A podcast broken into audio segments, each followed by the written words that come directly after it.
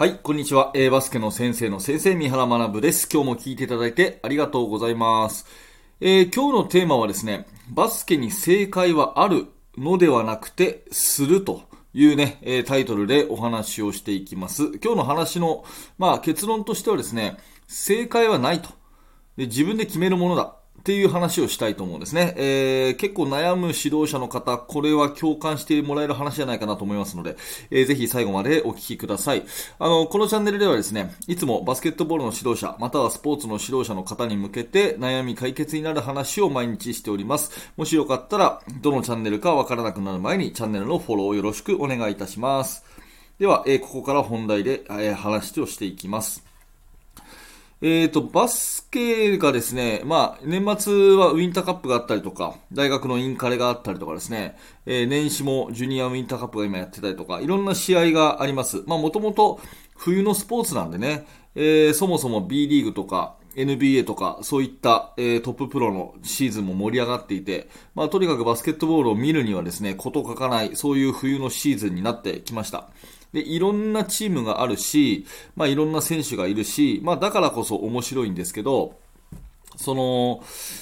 指導者にとってね、こう試合を見るときにちょっと気をつけなきゃいけないことがあると思っていて、それは正解が何なのかっていうのを知りたがる気持ち、これがですね、ちょっと気をつけなきゃいけないんですよね。うん、いろんなチームがありますと。いろんな選手がいるし、いろんなコーチがいます。で、いろいろなやり方があるんだな、こういうやり方もあるんだなっていうふうに見ていく中で、何が正解なのかなっていうか、まあ自分の指導は果たして正解なんだろうか。それともね、他のチームのやり方の方が正解なんじゃないか。みたいな、この考え方って、絶対誰もが持つと思うんですけど、ちょっとこれ気をつけなきゃいけないなって私思ってるんですね。うん。まあ勉強熱心な指導者ほどね、あの、何が正解なのかなっていう悩みってね、必ずぶち当たる壁なんですよね。もう、あなたは勉強熱心なこと間違いないんだから、だって、日曜日のこの日に三原のボイシーをね、聞いてくれるような方は絶対勉強熱心ですよね。で、自分のチーム、自分の指導っていうものを常に振り返って、いやー、この自分のやり方でいいのかなこれ正解なのかなっていうことをね、常に考えてると思うんですよ。で、バスケットボールのシーズンのね、この冬のいろんな試合、いろんなチームがやってる、それで見るには事欠かないこの季節だからこそですね、自分の指導が正解なのかどうなのかっていうのに、どこか自信を持てずにいる。でね、えー、なんか自分のやり方が、こう、合ってないんじゃないかって思うって、これよくあることだと思うんですよね。うん。むしろ自分のやり方ではなくて、勝ったチームの方法が正解かのように見えて、毎年毎年こう目移りする。去年はこれがいいと思った。でも今年はこっちのがいいと思った。で、来年はまた違うこと考えてる。まあそんなようなことが私も長かったですし、きっとあなたもそういったことをね、えー、考えていらっしゃるんじゃないかなというふうに思います。まあただ一方でですね、えー、信じるものを指導せよっていう言葉もあるんですね。まあ、日本バスケットボール界の父、吉井史郎さんは、ご自身の著書にね、えー、自分の信じるものを指導しなさいと。ね、単に知ってるだけのものは力になりませんよっていうことを書かれているんですね。信じたものしか力にならないっていうね。まあいろんな選手、いろんなチームがいるので、正解なんてね、こう合ってないようなもんなんですよね。うん。まああのチームは例えばね、えー、プレスがいいんだと。うん。とにかく最高のディフェンスはプレスなんだっていうチームもあれば、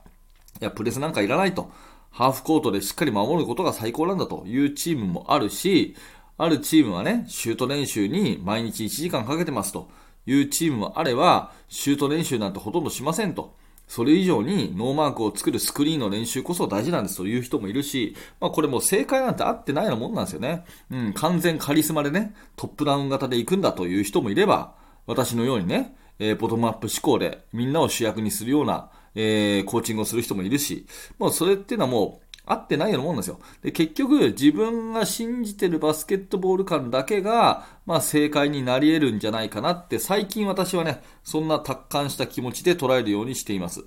で、ましてやね、バスケットボールっていう競技自体が、これ先日のね、ラジオでも話をしたかもしれませんけど、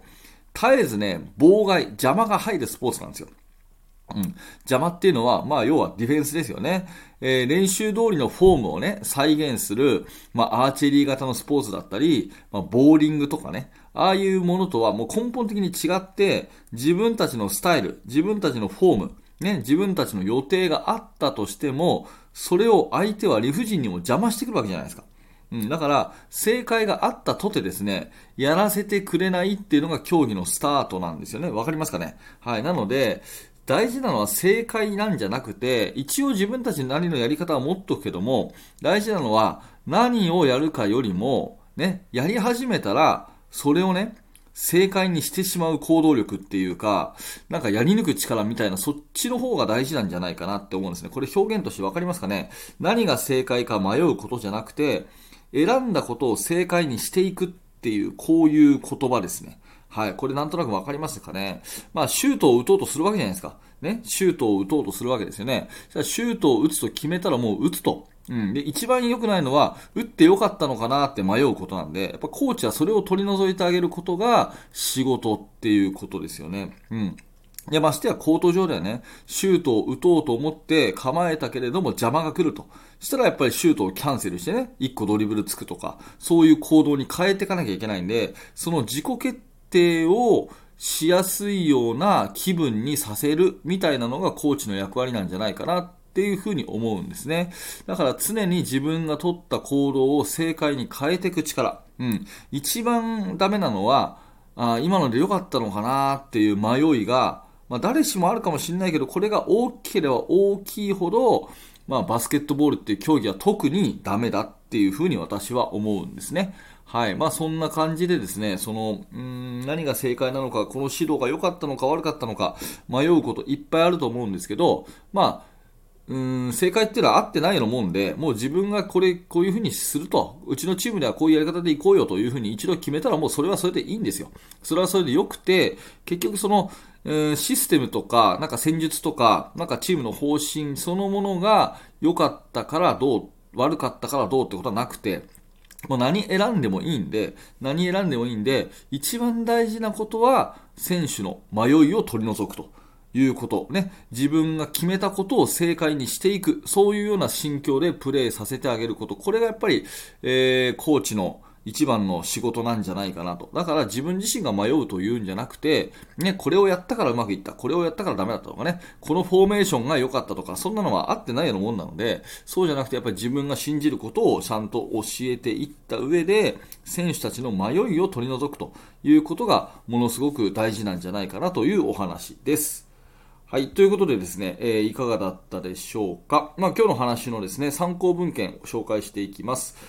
えー、今日のこの話の参考文献はですね、えー、最近よく、えー、話題に上がります競争闘争理論というね、サッカーの本ですけど、これ非常に参考になる本です。えー、ぜひぜひこれ読んでみてください。このチャプターにリンク貼っておきますんでね、えー、ぜひ読んどいてください。はい、えっ、と、私のね、えー、チャンネルはいつもこういった感じでバスケットボールの指導、そしてコーチング、子育て、えー、そんな形で話をしております。もし面白かったな、興味が持てたなという方はグッドのボタンを押して、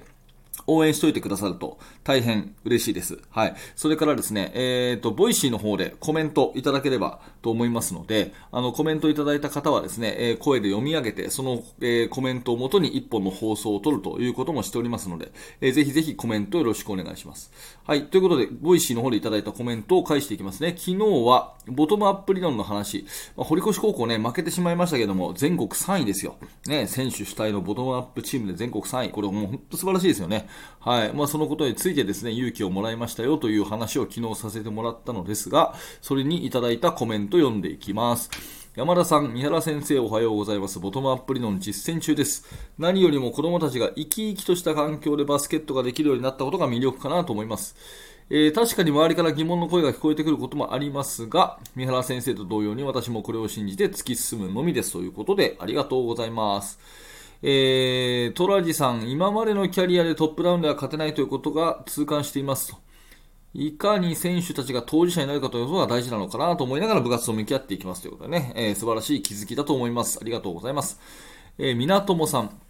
昨年1月、三原先生の安田学園で練習に参加させていただいて以来、ボトムアップに取り組んでいますと。えー、これからリーグ戦が始まるので、トボトムアップで自分たちの課題解決をしながら成長していけるように頑張りますということでね、こういうチームが1個でも増えるといいですよね。ありがとうございます。そして、えー、園山先生、えー、コメントありがとうございます。堀越、素晴らしい姿でしたねと。好きなスポーツに触れながら人間的成長のための経験ができる。それがボトムアップのいいところであり、えー、指導者はその姿を一番近くで見れる特等席ですよね。あいい言葉ですね。特等席、えー、周囲は関係ありません。生徒たちの生き生きとした表情が見られるのはボトムアップです。宮原先生、今日も学びをありがとうございましたということで、いやいや、こちらこそですよ。もう園山先生はね、えー、都立江戸川高校です素晴らしいボトムアップ型の野球チームのえー、を作られている監督さんですので、私の方こそね、えー、その山先生からいつも学びをいただいております。えー、コメントまでいただいて本当にありがとうございます。はい、ということで、えー、よかったらですね、まだ聞いてない方は昨日の放送、ボトムアップ理論の素晴らしさということでお話をしてますので、そちらの方も合わせて聞いてみてください。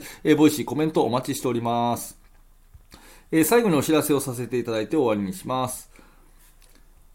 はい。最後にお知らせです。えメルマガぜひ登録してください。メルマガ登録していただくと、え無料にて私からいろんなアドバイスをメールでお届けいたします。最初の1通目で動画もプレゼントしてますので、えお気軽に登録してください。えそして、バスケの大学研究室では現在進行形で手掛けている最新のチーム作りについて、えほぼ毎日、三原が記事を投稿しております。ちょうど今ね、私も大会に向けてというところなんで、いろんな、あの、気持ちを、あの、記事にして、え投稿しておりますので、え興味のある方は覗いてみてください。さい。えー、この放送の概要欄に、え、リンクがありますので、一度覗いてみていただけると嬉しいです。はい。ということで、え、今日もありがとうございました。三原学でした。それではまた。